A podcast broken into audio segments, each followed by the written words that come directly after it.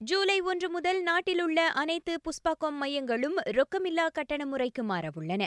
அது எல்லா வகை வாகனங்களின் பரிசோதனைக்குமானது என புஷ்பாகாமின் தலைமை நிர்வாக அதிகாரி தெரிவித்துள்ளார். எனவே வாடிக்கையாளர்கள் இ வாலெட் கிரெடிட் அல்லது டெபிட் அட்டைகளை பயன்படுத்தி இனி பணம் செலுத்தலாம் என்றார் அவர்.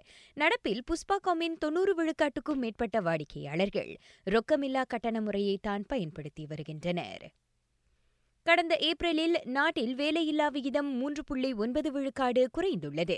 மார்ச் மாதம் ஆறு லட்சத்து அறுபத்தொன்பதாயிரம் பேர் வேலையில்லா திண்டாட்டத்தை எதிர்நோக்கியிருந்த நிலையில் ஏப்ரலில் அவ்வெண்ணிக்கை ஆறு லட்சத்து நாற்பத்தொன்பதாயிரமாக குறைந்துள்ளதாக புள்ளி விவரத்துறை தெரிவித்துள்ளது.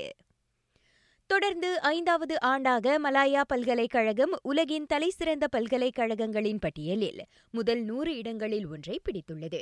எனினும் யுஎம் கடந்த ஆண்டை காட்டிலும் ஐந்து இடங்கள் சரிந்து எழுபதாம் இடத்தில் உள்ளது.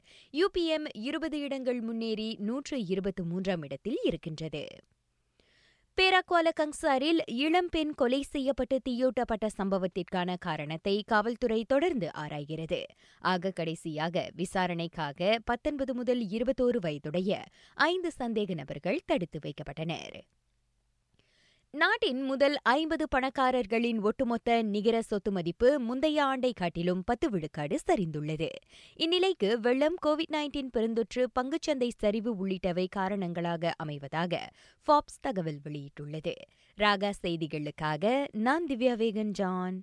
வணக்கம்.